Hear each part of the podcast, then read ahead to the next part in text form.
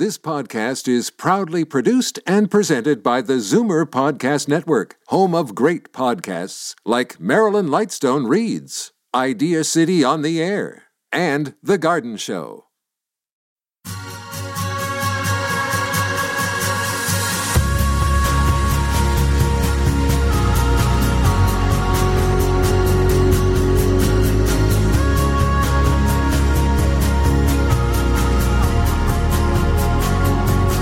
Good day, greetings, hello.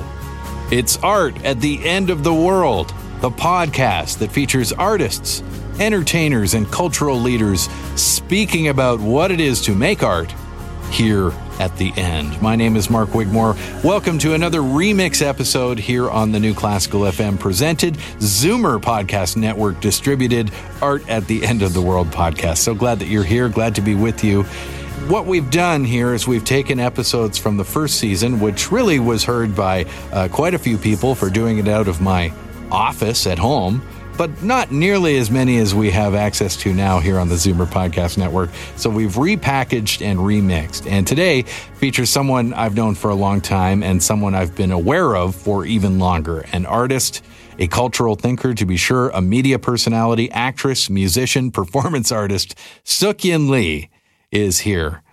Last year, she put together a hybrid documentary theater show titled Unsafe. It was on stage back in the spring, and it looked at many examples of censorship in the modern age and even reflected on older examples, especially from the art world. And she really put it all out there. Very uh, fascinating recounting of how we've censored art and ideas over the ages, over the decades. And everybody was talking about this thing, people who saw it, people who didn't. Uh, there were talkbacks right after the show was finished, so people would discuss there. Uh, then the critics were polarized on its ability to transcend. So more on this show and what Sook-Yin did and what her whole life has been about in just moments. Art at the End of the World, supported by RedEye Media, an innovator in arts, communications, and media relations for over 15 years. RedEye Media works with leading film, television, and performing arts organizations organizations to build their audiences and their impact through engaged, passionate, and strategic communications. Those organizations include Canadian Stage, the Musical Stage Company, Pacific Northwest Pictures, Summerworks Performance Festival, and the Toronto Dance Theatre. For more information on the power of RedEye, visit redeyemedia.ca. The podcast also brought to you by Crow's Theatre, one of this country's most acclaimed arts organization based in Toronto's vibrant East End community. Crow's creates unforgettable theater that examines and illuminates the pivotal narratives of our times. Crowstheater.com for info and tickets. Go and enjoy a show at Crow's, which of course is at Carlaw and Dundas. So Sook-Yin Lee, uh, of course, like so many of you, I'm sure Gen Xers, Boomers, uh, we saw her on MuchMusic, right? Uh, she was a fascinating addition to the VJ lineup of the day. And interestingly, her boss then is my boss now, Moses Znaimer. And when she was in to record this podcast, uh, she got together with Moses and we went on a bit of a tour. It was a lot of fun. She has stories to tell about her relationship with Moses Znaimer, but uh, obviously he saw that she was a unique voice and an artist. And so he introduced her to Canada and beyond. And how many zany ideas and experiments did she attempt as a VJ uh, on Queen Street West back in the day? Quite a few. Her interviews with musicians, very memorable. Uh, we'll talk about several of those during our conversation. Then she really pushed the boundaries. People still talk about her explicit film Shortbus, and I know it was difficult for her bosses at the CBC when that film came out. Nudity, uh, sex, all revolving around one of your star hosts is tricky business. But uh, it remains one of the feathers in her cap, to be sure. And the CBC is actually where Sook-Yin and I met in the hallways. Very approachable person. She always seemed to have a, a, few minutes for a chat, which was great because I was just this guy who worked with uh, Rich Terfry on a different show on Radio 2. So I always had a good experience chatting with her. And she was the host of Definitely Not the Opera for many years and was an important voice within the CBC, not only as an artist and a thinker, but also as a Chinese Canadian. And certainly the topic of diversity and who gets to tell stories is a big part of her show that she uh, put together last year with Canadian Stage. She's someone who isn't afraid to get into the public realm and stir the pot. poke the bear, even if she doesn't have all the answers or know exactly how it's all going to go. She just wants to put art into the world and see how people react. So when I saw this show Unsafe in 2019, I knew that Sook-Yin had to be on the podcast. She's addressing the voices within art, the changing power structures within arts organizations, the idea that installing diversity into the arts is hard work, that it's messy. She asks and looks at how young people are feeling about art, about censorship. The idea of reverse colonialism was brought up in the show. Appropriation, gender, sex, our tendency to speak to each other only in digital terms, the power of being together to experience art really together. Are you getting this right? It makes sense for this podcast. I had to speak to her. So here on Remix, this is my conversation with Sook-Yin Lee from 2019.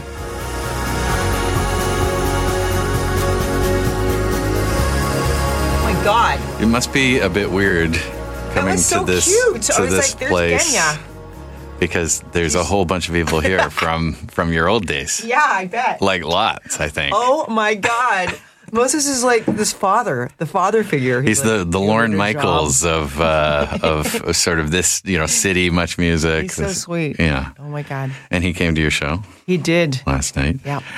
I'm so excited that you're here, Sook-Yin Lee, uh, on the podcast, and uh, the this is an interesting uh, moment because I saw your show the other night, Unsafe, and uh, I thought to myself, this is only perfect that the end of season one, Art at the End of the World, comes to a conclusion with you because everything that I've tried to talk about on this podcast over the last three months has something to do with your discussion in your in your play. Ah, fantastic. And so I'm so thrilled that you're here. I would imagine, similar to your show, it's hard to even know where to start because everything is tipping, Yeah.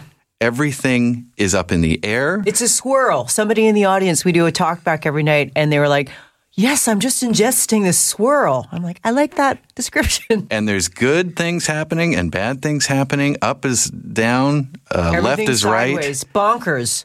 It's a crazy time, right? It is. It is. A, it's very an intense time. A lot of upheaval, but a lot of potential, a lot of possibility, and a lot of possibility of horrible things as well. Right, and no wonder you, as you know, I experienced your your piece the other night. There's so many directions you can go, and it is hard to find the way forward through it all because there's so much to unpack, so much to discuss. A lot of a lot of confusion and anxiety in our current cultural moment to unpack. Yeah, it seems uh, that uh, no matter what I do, there's no avoiding seeing you uh, naked running around. That seems to be part of uh, part of Sook-Yin's deal. Sometimes, yes. I mean, I've been. I remember my very first naked job was when I was a teenager in Vancouver. Oh wow! and that was you know i was living on my own since i was 15 and trying to make some money and i posed for art classes Okay, um, and that is a really tough job posing for nude art classes very still. well very still i, I remember going up you know you, they just call you you got a gig here you, you go to you know a high school Right. on a sunday in, in the basement and you walk in and there's like all elderly people at a art class and you sit on a little little stage and stand there, you know, sit there holding a pose for like over an hour. That is so hard. My limbs would fall asleep. And then afterwards, I'd go around and see people's paintings, and there I was, a green blob in one, Right. very interpretive. That's, yeah. Um, so yeah, no, I, I often use nudity in a way that is very plain Jane. Like it's very much like matter of fact how you walk around in your bathroom, as we all did this morning and sat on the crapper, you know. But That's how it felt in Yeah. this current show too. pretty much taking your clothes off, right. Putting them back on, sitting down, moving around. So it's not for necessarily erotic titillation. It's just like I do find the naked body is an interesting tableau, metaphorically, literally, that it does. It's it's raw and vulnerable and naked, naked as you are. Right. Um, so I really I really love that, and it also You feel comfortable doing it? I mean, it never does. Like I always sort of go, oh, go. Go. Because from my experience, I think, okay, well, there I was. I had my singular experience. I walked out of the theater that night and I'm left with that experience. And then I thought to myself on my way here today, uh, well, Sook-Yin has to do that every every night. That just is part of her routine It right is, now. And I kind of go, okay, sometimes twice a day. Right. Desmond Cole, a phenomenal journalist and activist, came to see the show, and he was like, "You, you did a magic trick there," because Uh-huh. he was like, "I was looking at the stage and you were naked." At first, he was like, "Woo woo, woo woo," and then he was like, uh, who- "Well, so what? That's no big deal." Like the next second, he was like, "Yeah, that's whatever. That's a body." At first, I was like taken aback, and then I was like, matter of fact, and so it should be.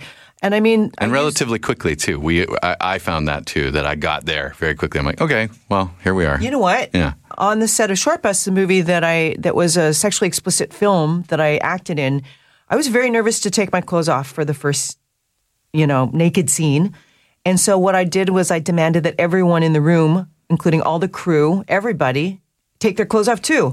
And we turned cranked up the stereo and moved around and danced around like goofballs. Right. And it qu- quickly demystified any body taboo, and it was very, very normal. After I was like, uh, "Could you please put your clothes back on?" Um, so I do use nudity, but also it's also symbolic. I there's a couple times that I appear naked in the in the show. One is when we reenact and recreate a famously censored painting, classical painting of a naked woman at a beat uh, at a picnic. But again, it's a different thing there, where it's like uh, the woman again taking the risk, being naked, bearing all, putting her ass on the line, surrounded by men who are clothed and pointing at her. So it becomes also, it sort of, the symbolism inverts itself as well. I do like that idea that anxiety around it evaporates. It does. in some of these experiences. So long as we can talk about it. And I think Yeah. that has been my compulsion. I mean, the show is all about, it began as a sort of investigation into art and censorship. And then as I began to utilize my journalistic schools, s- skills to interview various artists, I realize that much of them have been muzzled, silenced, excluded. The ideas that they wish to talk about were too risque by cultural institutional standards and they were kiboshed. And I do feel that it's really important to talk about these things in order for us to get more of a beat on what, what it exactly it is that we're afraid of and perhaps overcome that fear. even just to stir it up, Yes. Totally. There's if nothing else. there's a gazillion ideas in this thing. I think everybody walks out kind of going, talking to their friends quite a bit. Like afterwards, I was going to the bus stop last night and I came across a group of people still debating based upon what they had just seen. I think you've done a great service. I really enjoyed the show, and I wasn't. I tried to go in with an open mind, and I have a little bit of context for you. We've worked together, or at least in the same building at CBC, and so we've talked a little bit. But I thought, okay, I'm just going to be open, and uh, of course, there's moments where I'm thinking to myself. Okay, uh, you know, I'm uncomfortable here, or this is pushing me, or triggering me, or whatnot. And uh, but at the same time, uh, by the time I walked out, I had a lot to think about, and that's about as much as you can ask. I hope for utility in my work. Yeah. And this one was particularly a passion project because there were so many obstacles in trying to do it. Were, I encountered a lot of, you know, resistance. And we- we learn about that in the show. I talk about it. Yeah. Yeah. It, a lot of obstacles that I, it almost did not come to pass.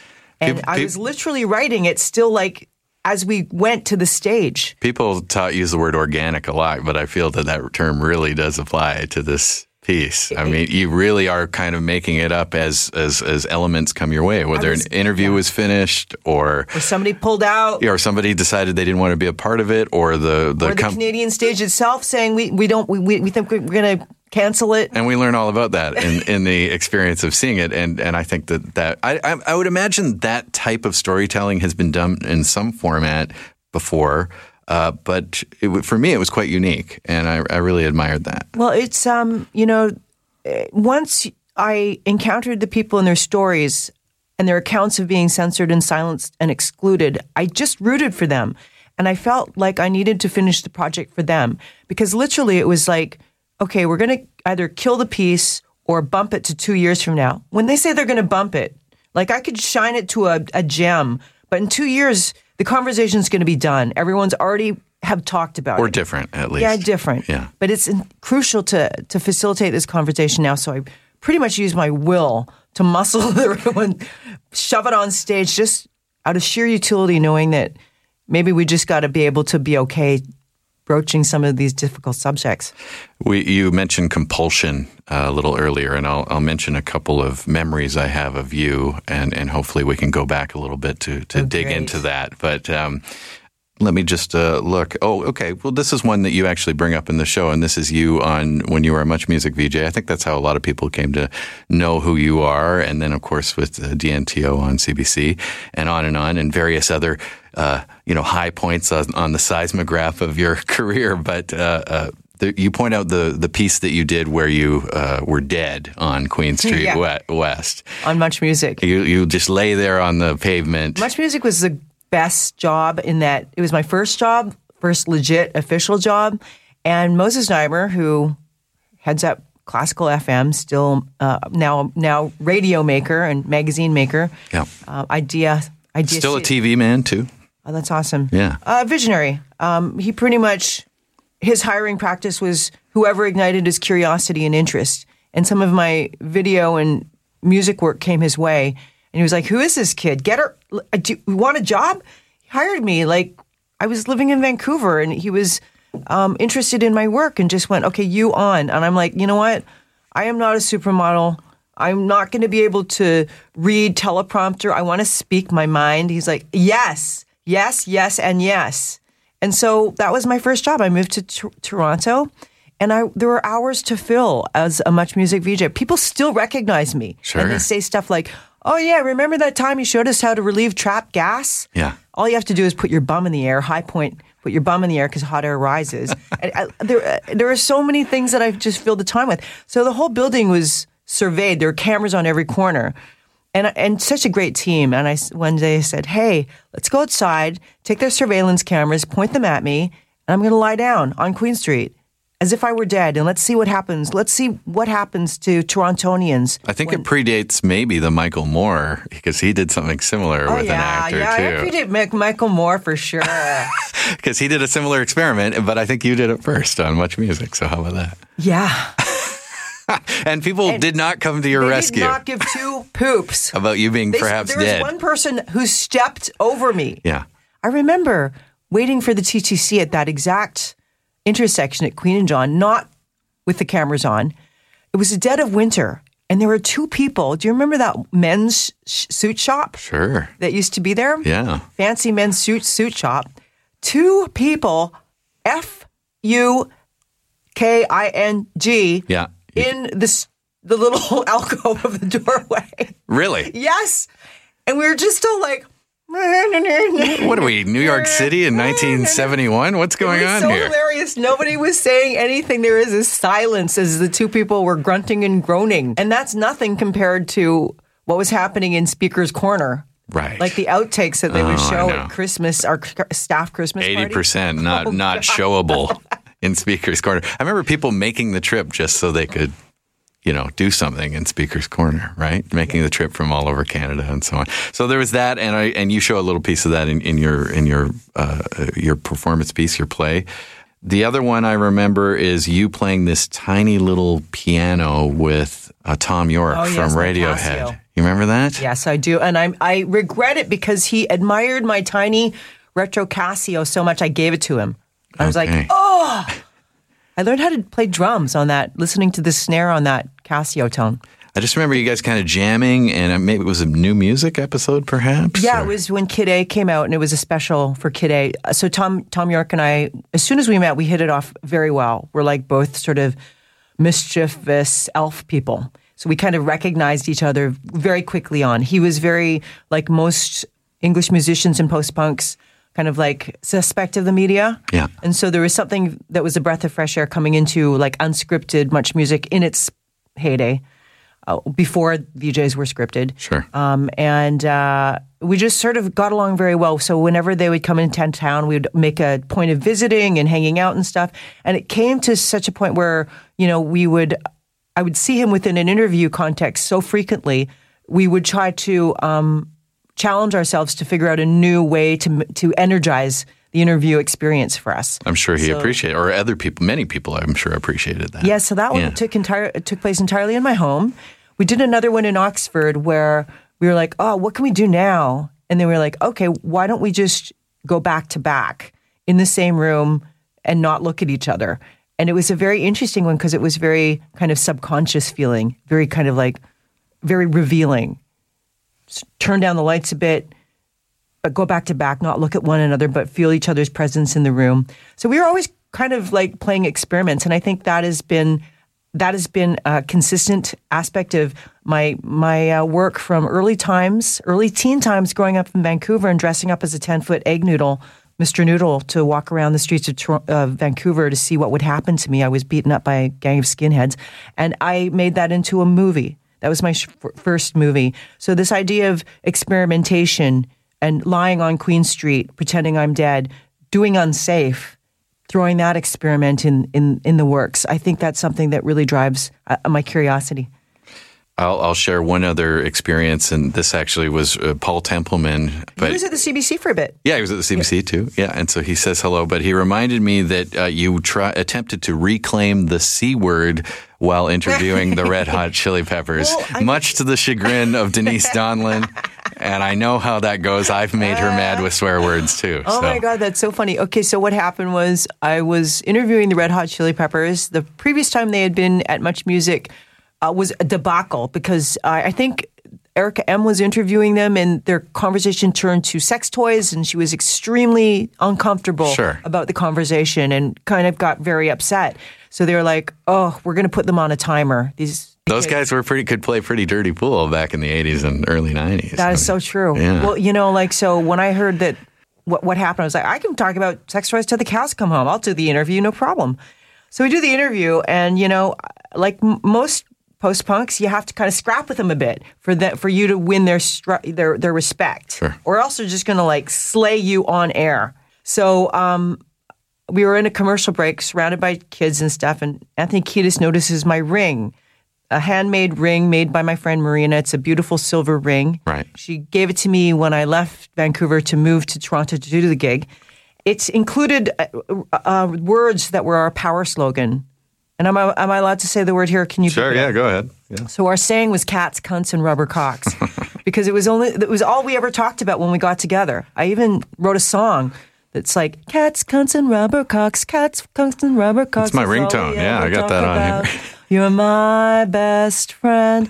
So it was always an endearingly lovable thing. It was a power slogan for us. It never occurred to me that it was this, a swear word. So, you know, I explained it to him and he was like, that is so cool. And I'm like, let's wait until we're on air and we can talk about it. So we go on, on air and I talk about Now, you did not have some sort of filter in your mind saying No, that this I- might be a I problem. only loved this word. Right. Um, and so I, I, and, you know, we talked about it for quite some time. Okay. And then I saw, you know, the floor director hold up a sign, change the topic. And me being a person who often reveals, you know, breaks down the fourth wall Right. as Moses is encouraged us to do. right. I'm like, oh, and now they're holding up a sign. Change the topic. We have been talking about it for a long time. So okay, let's go on to the next question. Right. And it went So great respectful, but uh, also showing us showing us the process, the reality. Yeah. the reality. Everyone's having a great time. The kids are having a great time. The band, me too. It's like awesome. And um, and then as soon as uh, you know it's over, I get a very stern look from Denise Donlan. I'm like, "What? That was great." Yeah. She's like, "We put them on a 20 minute warning. We didn't think it would be for you. Right. Don't you know that the c word is a swear word?" And I was like, "Oh, I right." Ever the Like, I- ar- I- ever the artist. I can understand that that could be used very derogatorily, but I only Sure. ever used it in an empowering way. right. It's a strong word, and it's a powerful word. It's a strong. There's a strong argument that uh, you could do that, have that conversation again. I mean, you know, that's still a relevant thing you could do to this day. You know, with that particular word. Words are powerful. They are. and it's so interesting. If like, why it would be much more interesting if we could unpack that word. Right. You know, instead of Right. It's just a write off. We just don't do that. It's just like Mark Twain. Let's remove all the N words that he uses so Right. that we can scrub them from the history books as if that never happened. Mm-hmm. I don't think that's really the way to do it. It's not helpful. It's not, it's, it's not useful to our kids to No. not know the history and not know what happened.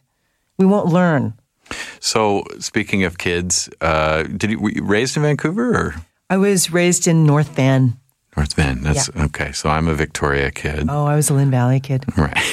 and so, You were there's a Satan Fest in your Yeah, your there's a lot. digs. They- very they- very well organized. well organized Satan Fest, mugs. huge ska fest.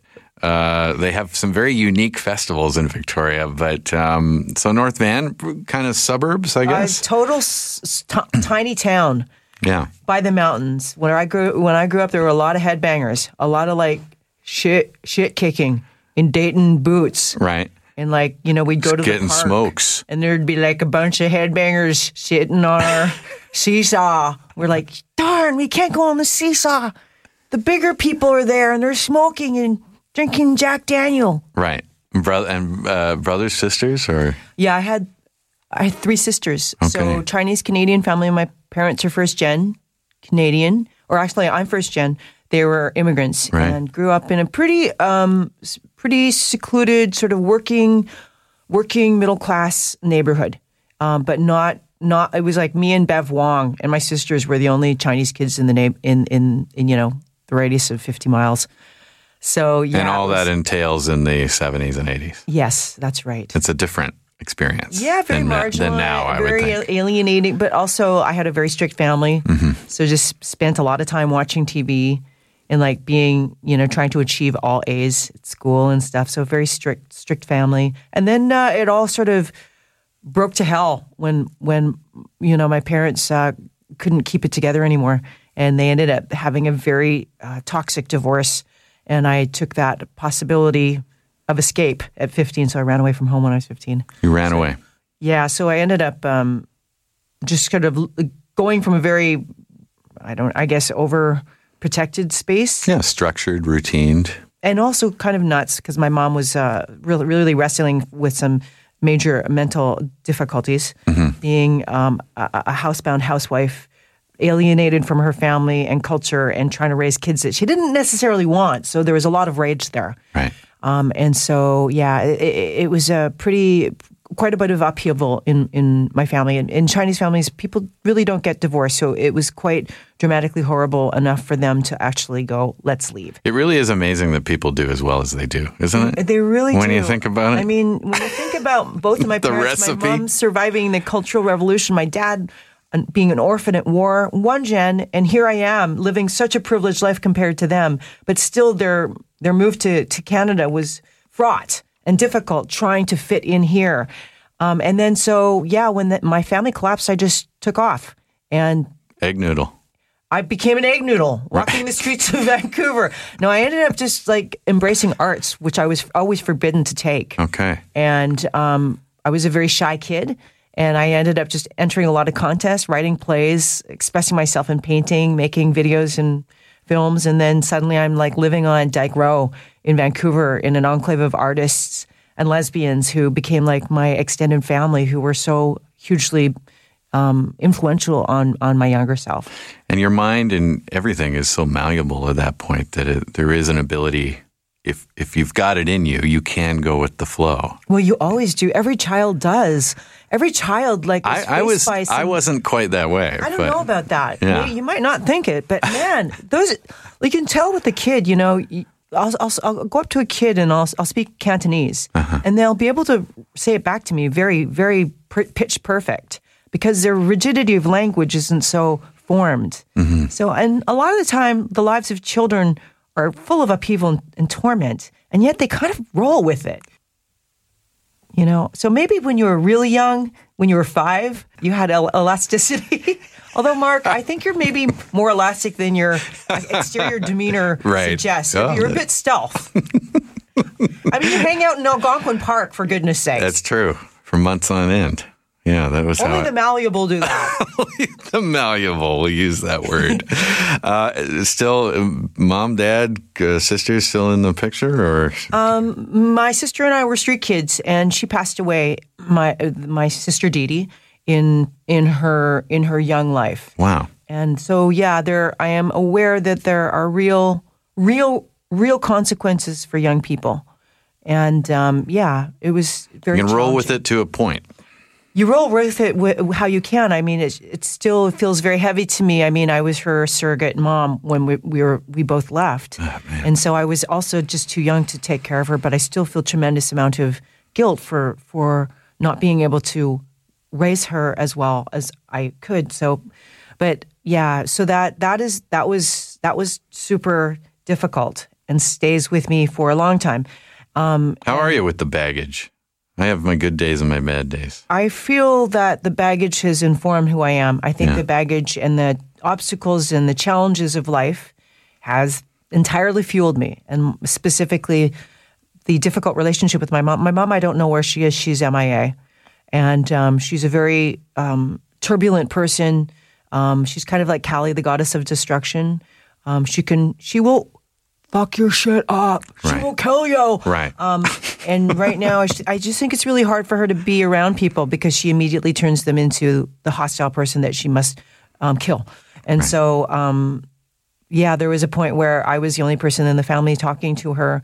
Everyone was like, "Don't do it," um, because she just has, seems to be unable to do that. And so, you know, I did have to strike, you know, set my boundary when she started again being very difficult with me. And and I just said, "Hey, if you're going to treat me that way, I can't really do that." So sort of inviting abuse. And so she was like, "See ya."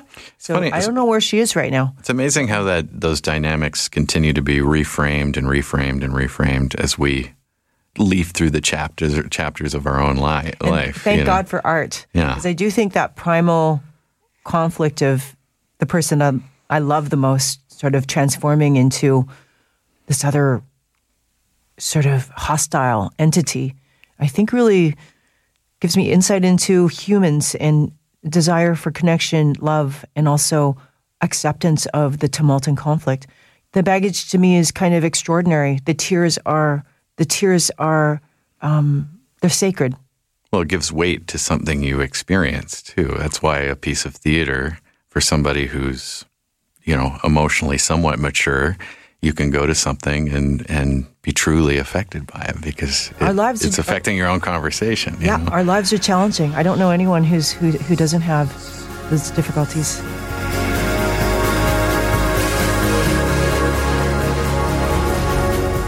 More with Sook-Yin Lee in moments. You're listening to Art at the End of the World, the podcast on the Zoomer Podcast Network.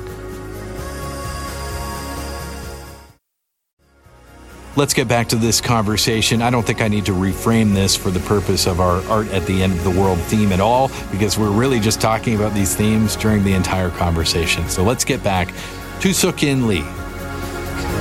Your show is called Unsafe, and uh, you bring up a lot of different elements of censorship, and it speaks to so many of the ideas that we've uh, tried to unpack here on this program. And you give examples of, of perhaps things that have been censored wrongly for a long time, or or maybe uh, ideas that are uh, by a, a large group of people that were always considered to be taboo, but uh, maybe we need to, you know, be looking at both sides of the both sides of the coin here. And I was reminded as as I watched your show of an experience I had uh, when I worked at 103.9 Proud FM, which is an LGBT focused radio station. I was there for three years, and so I got a lot of experiences that a straight white guy doesn't get to have. For one thing, I was uh, in the minority for the first time in my, Yes. my life in in that situation.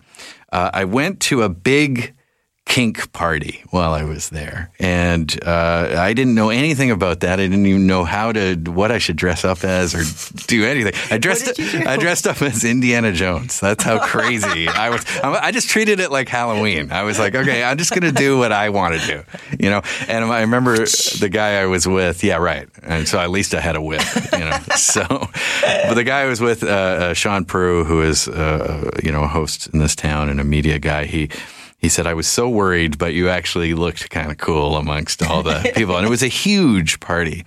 And there were people, you know, men with big beards dressed as Little Bo Peep. There were, uh, there was one woman who had uh, uh, Icarus wings literally jammed into her back and she was bleeding down her back. Wow. It was an incredible experience. And uh, uh, there was a dungeon and there was all types of oddness going on. And I turned one corner and I saw about four or five guys dressed up in SS Nazi mm. uniforms, com- mm-hmm. complete with all the medals. Sure. Complete- Very fetishized look. Yeah, it was a.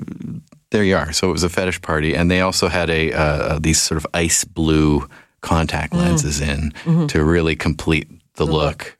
and it really stuck with me. I thought this is one of the most strange, you know, uh, uh, images I've ever stumbled upon. They're real. Uh, there's a motivation there. I remember hearing Lemmy from Motorhead talk about how he really loved all that, the look and feel of all that gear as well.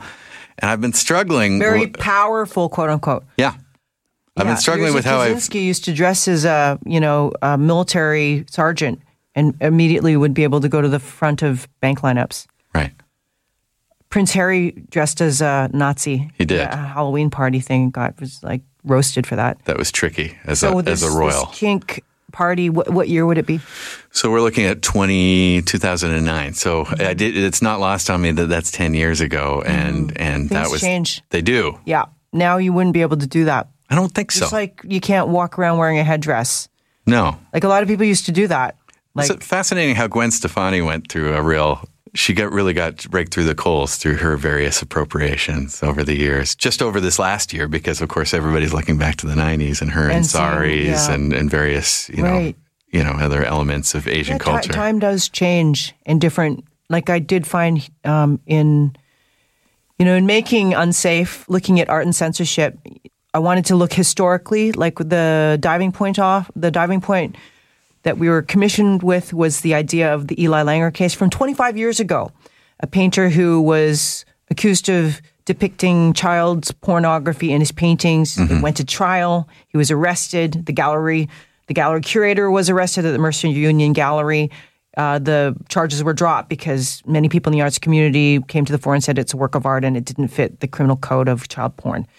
So it was thrown out. And so it's very difficult to try art in the court of law. It's a big waste of taxpayers' money. It just doesn't work out. right. Um, but that does not mean the idea of controlling has gone away. And as I was uncovering more instances of artists being censored and what have you, it became very clear that um, it's more in the domain of exclusionary practices, silencing, and like the question of who gets access to the media and who gets heard. Um, those types of ideas running into a disabil- disability activist artist who experienced a incredibly uh, confrontational and um, silencing um, be, uh, interaction with the Art Gallery of Ontario.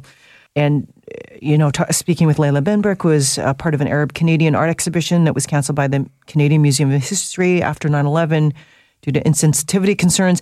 You know, like these things start to started to repeat, and even the TTC being involved in this particular um, site-specific public artwork now that costs two million dollars.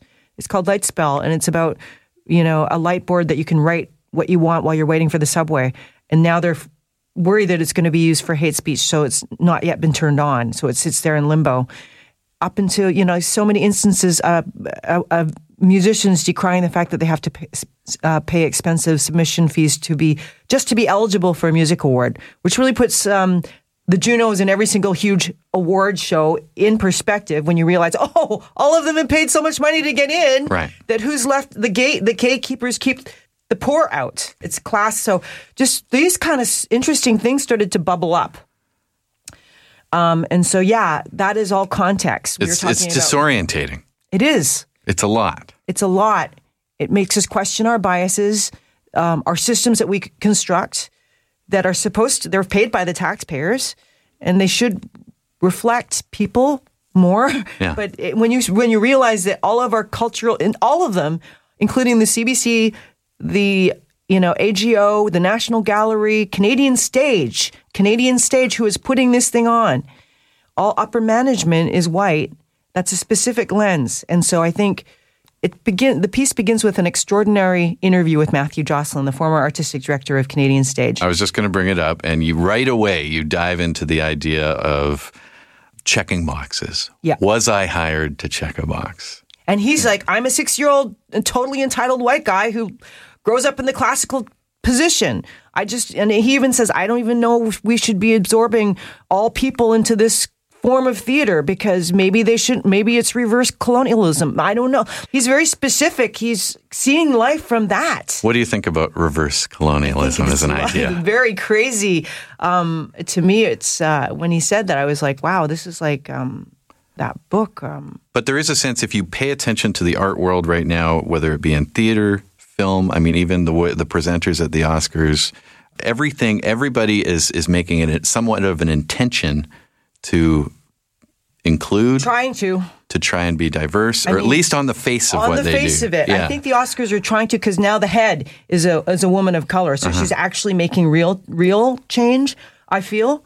Or trying to push for that, and then there's other things like you can tell when it's the lens is just like we got to check the box. It's usually people that don't really aren't from those communities that are like, okay, got to got to fill in, you know, the and this, when it becomes feel obvious, real. when it becomes obvious, yeah, it doesn't. it's not. difficult. and it also doesn't attract the the community of which you are trying to appeal to and invite in.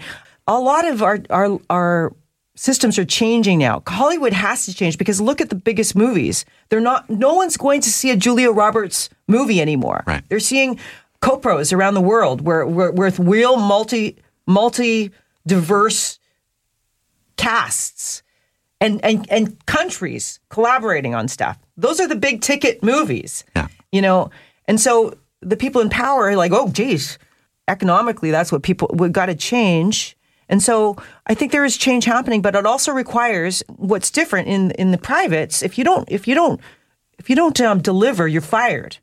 In public, you can hang on to your territory for a very long time. You can hang there for a long time and not necessarily deliver and not necessarily enact what your your your responsibility is as a public broadcaster. And- and so it does require those some of those people to sh- uh, give up responsibility. Like with Matthew, he's like, "Yeah, I'm kind of out of touch," you know, and now I'm stepping away and passing it to somebody else. And it's going to be full of conflict and difficulty, but I'm going to. And by deliver, do you mean it's got to make a return on dollars, or Well, it's got in, the, in got, the private world, doll, it would be dollar. You Right.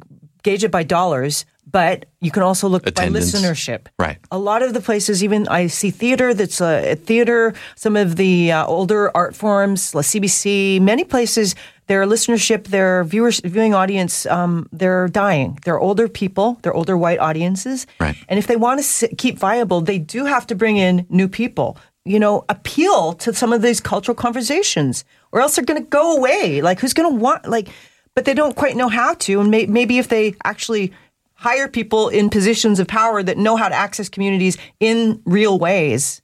So that's the theme that comes up over and over again. If we put those people in those positions of power, not just as performers Not just or not, because you were tick box by somebody else who's like, hey, yeah, we need this guy here because he's like whatever, and then put him in, or put her in. It doesn't work that way. But it's messy because you you I know so many people who've tried to hang on to that older, aging, predominantly white audience, and they are struggling, or maybe not even trying at all to to pick up the next generation. Yeah, sometimes And- they don't care. And like, I feel like, especially if you're a public broadcaster, if you're hired by Canadian taxpayers, you have a you have a service. Yeah. You have a responsibility. You can't just be cushy cozy in your fiefdom and not making a visionary decision. I thought it was interesting shortly after I saw your piece that uh, Donald Trump signed an executive order suggesting that uh, more people are going to be allowed to safely speak in universities and colleges in the states. And I think he was looking to protect, you know, c- conservative voices, and and and that's happened very I recently. mean, it's so interesting how it's all been like it's like Animal Farm. Everything's inverted. Yeah. You know, but I do think, um, you know, But you speak to uh, uh, some artists in, in your piece who are sort of of the millennial Mm-hmm. age, and they talk about how yes, indeed, some things, some some ideas should be censored, and Yeah. And I thought that was a very uh, thoughtful part of the program because it really got me thinking. Wow, this is uh, a big conversation amongst younger people right now. Absolutely. Comedians are having trouble with younger people right now. Yeah. We're seeing a big uh, they're born into there. a world that's full of upheaval. They've inherited a really screwed up place, Yeah. and they're seeing their peers, their friends being turfed out of out of America because they they don't they don't quote unquote belong in America or whatever.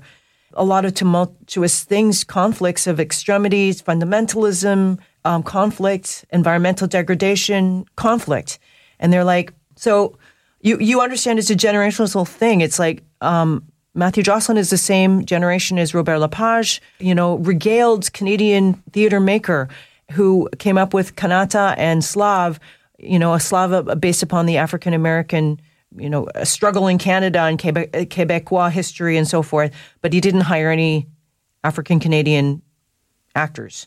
And in Kanata, Indigenous relationships um, between the government of Canada and, and, and Indigenous populations and peoples, and no one, not one Indigenous actor. So, you know, Robert, Robert Lepage would say, hey, it's my freedom to do that. And like Matthew Jocelyn, they both come from like inherent, they came from a, a struggle when they were young people. It was like all about freedom, freedom, freedom, freedom. And those, some of those struggles were really, really important for for you know um, many many social movements were rendered from the 60s hippies that wanted wanted um, power and freedom for people And we think of Robert uh, struggling through Quebec in the 50s and 60s, and with very much its own struggle. And uh, Matthew certainly with his own uh, big ideas that he's trying to share with the world. But but no and then so some of the millennials specifically Zoe Voss and Ben Camino, two dancers, are like, yeah. When we heard about that, we are like, screw that shit. I'm I'm signing this this um thing to shut it down. So it's like, is it is it censorship or is it just free to say, hey, I don't dig what you're doing and I think what you're doing is wrong and I'm not going to support what you're doing. I'm not going to give you my dollar. And so what happened was producers started to see, oh, okay, people aren't really liking that, and it's people's choice. It wasn't like a government sanction, like boom. Yeah. It was more like, okay, use your dollar, use your ability to protest if you wish so to incline, and consequences will occur. I mean, he's going to he's going to continue to remount them, and now Robert Lepage says he's going to reconsider Slav. And then we have George Elliott Clarke weigh in and say, well, if you're going to reconsider it, just don't like pop it off like easy peasy. Just hire a few black actors. Don't just check the think- box. Don't just check the box. Do your due diligence. Do it right. And It then is- so he brings up an interesting thing is that is different from this juncture in time.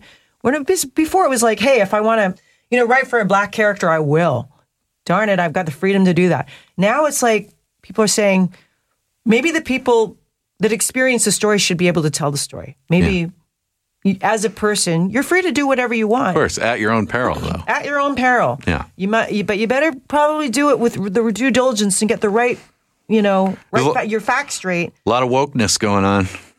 People are woke all over the darn place. And it's hard too, though, because you know I think censorship will never go away. In in a weird, in you know whatever that is, is just like it's also people just sort of like online and so forth now have the liberty to to speak out about the things that they're unhappy with. At the same time, it's it also cuts both ways because we're very very heightenedly aware of this need to proffer a perfect online self portrait, and we we all see all of our friends and family members and all kinds of people getting called out and suffering the consequences. So it almost makes many of us more reluctant to speak out.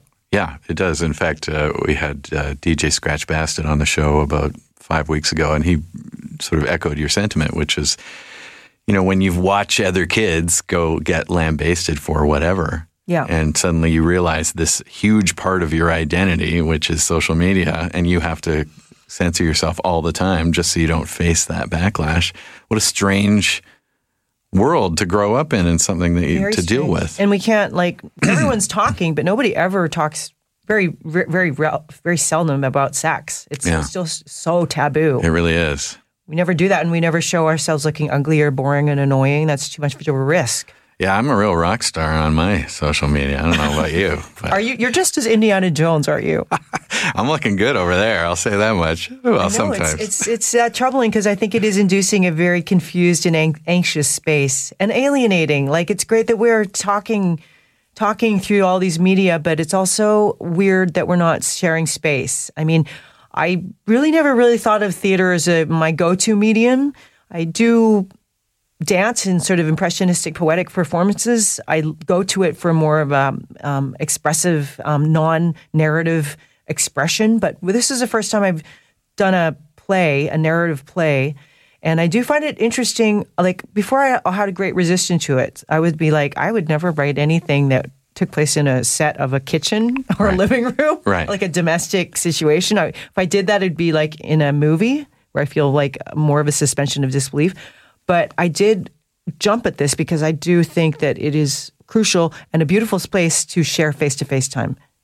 It really is. But I think so. I think Berkeley Street Theater. I think there's a kind of like possibility of theater, not doing ain't misbehaving or all of those old timey stuff, Mm-hmm. but maybe using it for the energetic utility of bringing people together who need to be together. You've to def- you definitely took a real, you know, plunge into to playing around with the with the idea and with the format and, yeah, and it's, all it's, of it. it's like the reviews are in and it's like I'm batting 50 50. People love it or they're like, this is not a play. Right. It it's is- so rough. Yeah, It's it- so it's so ugly. Why are the videos so ugly? Some like some people are like that or like, well, I don't get it. But it's like the same. It's like the old idea, right? You know, we we look back at uh, the best picture winners at, uh, during the Oscars, and there's some years you look back and you go, whatever. Like, who even remembers that movie? That's that was such a boring movie, and that was a bad pick. And then there's other times where you go, yeah, they really got it right. That's the one I remember from that year. You know, that's the one. And then one you look that back and all the critics hated it. Right. Like, like Cassavetes movies were always killed. Right. And and but regardless, I think the the measure has to be did I walk out of there and think about it for the next couple I- weeks yeah, I mean, I had and to- reference it as life went on? And I think I will always do that with Oh, your that's awesome. with your piece. I love that. I mean, it was a thorny, many tentacled beast that I had to like. I was still writing by the time we hit rehearsals. By the time we, I changed it every night. I added a new sentence last night. You know, so it You've got a- you've got the ability to do that, yeah, I'm the playwright, so I can. but not now just. my director is not there, so I'm like, oh. but even formatically too, that you it, it's just it leaves you a little bit of wiggle room to to play with it. I would imagine. Yeah, yeah. And so that's exciting. And and I mean, call outs are just criticism, right? So I mean, I'm I, I I feel that through this process, I'm just having to galvanize my sense of like, okay, be okay. Yeah. Let people be. Yeah. Let people be in all of their whatever. And even then- during your talkbacks, I mean, you want to talk about critics. I mean, people are, are getting in your face about Oh, yeah. some some of the things they've just seen, so you're just receiving it right away. I You am, know? yeah, for sure. Right I'm off like, the bat, people have I'm had 30 seconds to. yeah, and then to- I'm like, well, what do you think? and they're like, huh? What? I'm like, But- yeah, what do you think about But that? kudos to I the love that. kudos to the arts world, right? I mean, uh, people sometimes say, "Well, look at all the changes that are happening in our theaters on on the big screen." In our media. and our media, and it and it's happening. And I think it might have been a little jarring for a certain part of the populace at a certain point, but I think people are adjusting, and it would be once again, it's the artists leading the way, and in one format or another, uh, moving this conversation along, and as difficult as it is, Yeah. You know. Yeah, yeah. Thank thank goodness as artists we have this ability to express ourselves. It's such a life giving thing. At the same time, we do put our ass on the line. Yeah. You know, I'm like I'm looking for my next gig. I was You thinking know about what I mean? that. I'm a freaking freelancer now. Yeah. You know, so I get to interview Ai Weiwei coming up. That's That going to be really freaking awesome. He's. I just saw his bicycle exhibit uh, down in. Uh, they've got it up in Austin right now for South by Southwest. Oh, yeah? It is unbelievable. You got to see this. thing. I, I'll look that up. yeah, it's crazy. I'm excited to speak with him. Again, a person precariously working within a very confining box, you know? I did find that with this this thing too. Sure. You know, you are a box tick, perhaps, yeah. but you can subvert that freaking box. You could there's a lot you can people always like say get out of the box. Sometimes it's like you don't you don't have a door out of the box, just like your jail cell.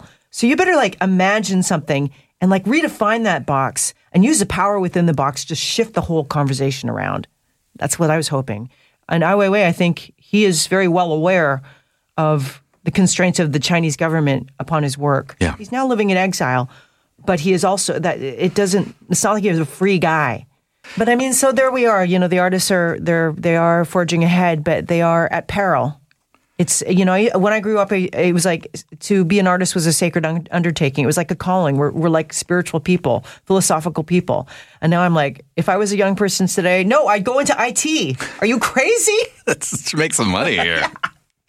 uh, are you prepared for a little rapid fire? Sure. Okay, so I, I don't know if this message was uh, relayed to you, but uh, we tried to do a little list. Thought I'd ask you five pieces of art. It could be any format. It could be a musician, a piece of theater, a visual artist, what have you.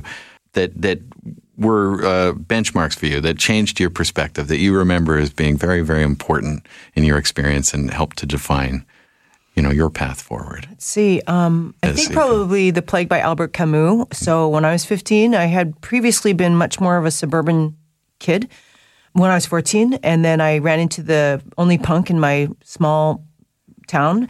And uh, he gave me a bunch of existentialist books and uh, post punk albums. Good to have that guy. And that blew my brain out. Yeah. And the, so, yeah, definitely Albert Camus' account of rat infestation and uh, uh, people unable to leave their their city during war because of the infestation being a kind of um, anal- analogous to World War II uh, was um, very deeply penetrating to me. Isn't it wonderful when we're kids too, how we can truly love, you know, a piece of art that gets thrown our way, a book or a, a movie can be so, It's so it's so game changing. Absolutely. Yeah, it is so nutritious. Another game nutritious. changer was Repulsion by Roman Polanski. Again, I was a child TV addict looking at TV shows, kids shows, cartoons, and then blam! Holy smokes! What is this going on? Catherine Deneuve is a young woman trapped in her house, imagining these horrible machination nightmares of like rabbits full of maggots and uncertainty, and like her being a beautiful woman in society and feeling assailed by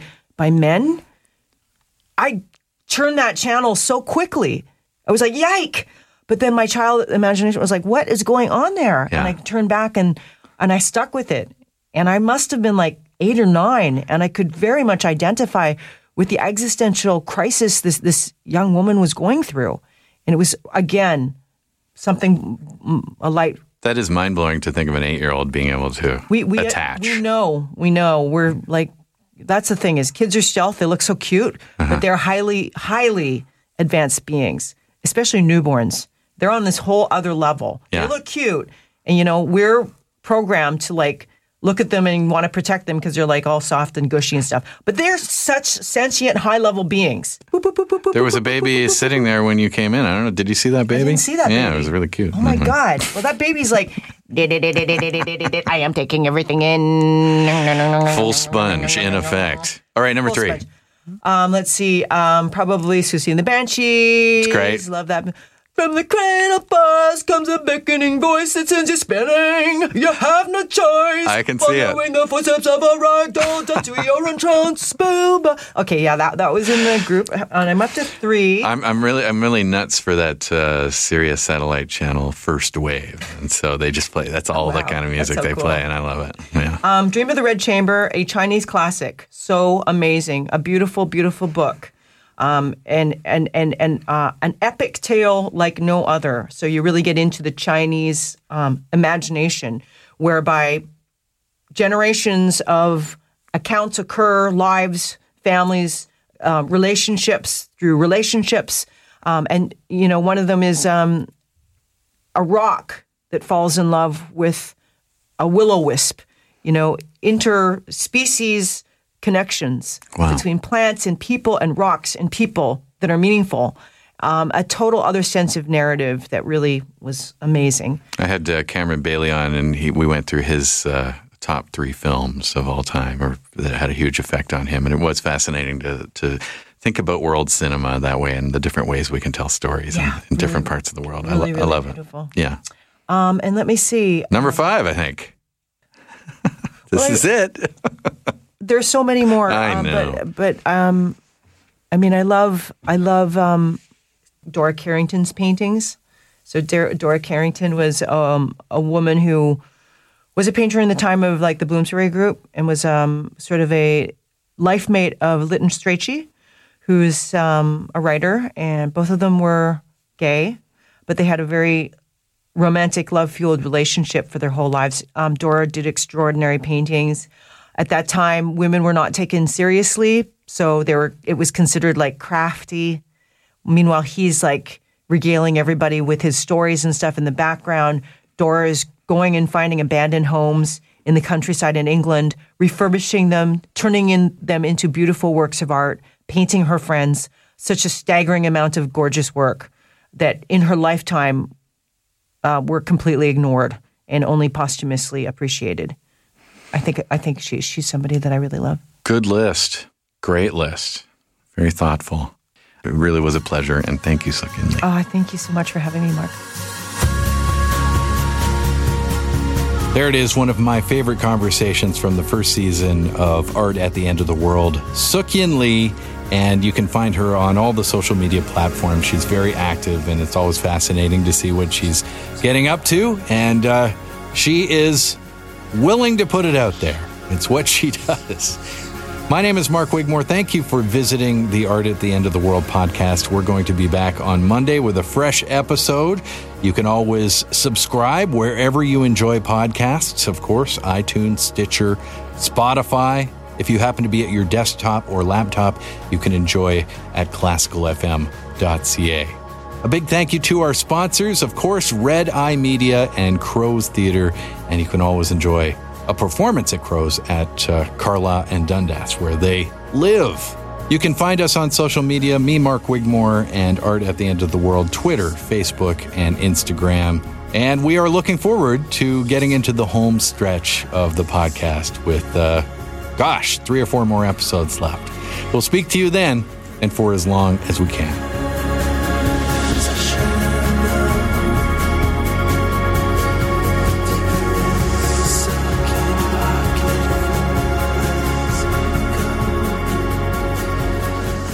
This podcast is proudly produced and presented by the Zoomer Podcast Network, home of great podcasts like Marilyn Lightstone Reads, IdeaCity on the Air, and The Garden Show.